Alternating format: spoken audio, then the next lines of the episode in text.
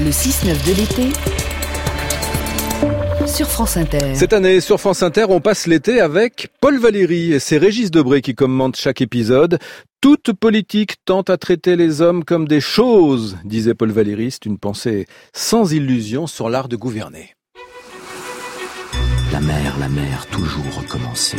Il me semble que je me retrouve quand je retourne à cette eau universelle. Un été avec Paul Valéry.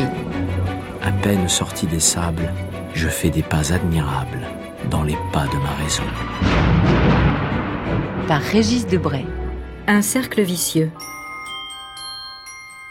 L'idée, chère à Valérie, d'une société de bons esprits euh, suscite une objection. Un bon esprit, ça ne s'en laisse pas compter. Mais une société, ça repose toujours sur des contes de fées.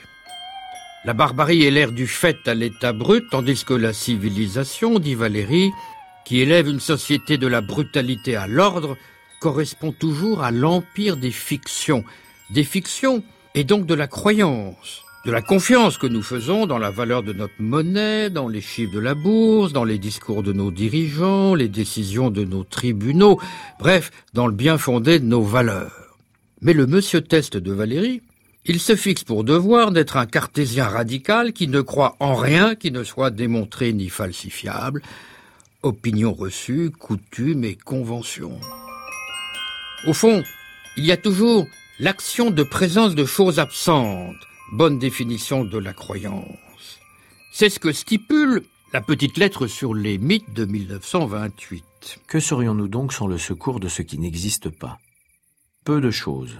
Et nos esprits bien inoccupés languiraient sans les fables, les méprises, les abstractions, les croyances et les monstres, les hypothèses et les prétendus problèmes de la métaphysique, ne peuplaient d'êtres et d'images, sans objet, nos profondeurs et nos ténèbres naturelles. En résumé, on n'a rien de très consistant sous les pieds, et dans la tête des idées vagues, qui ne résistent pas à un examen sérieux. On peut alors se demander s'il ne vaudrait pas mieux, pour un gouvernement, de mettre les intellos au trou dans la mesure où l'esprit critique a pour vocation de dissiper les faux semblants et les à peu près.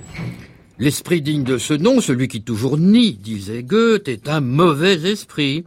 Il récuse l'ordre établi des crédulités et des insanités collectives qui permettent aux individus de se coordonner et de se reproduire. Un esprit, c'est un démobilisateur public qui met en question l'immémorial et se moque des fumisteries. Aucune société ne pourrait supporter une notion nette de ses conditions d'existence. Et sortir de l'approximation lui serait rapidement fatal.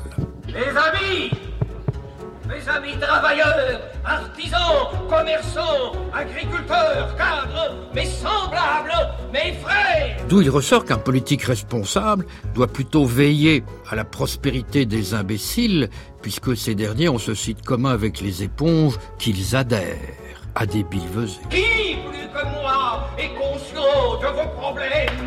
Au fond, l'entretien de la sottise publique serait un devoir d'État, et c'est peut-être le service que nous rendent nos différentes machines à décerveler. Oh, comment elle s'appelle? Émilie Télévision, Émilie, variété, publicité, chansonnette, que ne manqueraient pas d'épingler des esprits rigoureux. Ils sont tellement gentils, tous nos amis On le voit, toutes les vérités ne sont pas bonnes à dire, mais la moins disciple de toutes, c'est encore le rôle fondateur des rêves et des utopies.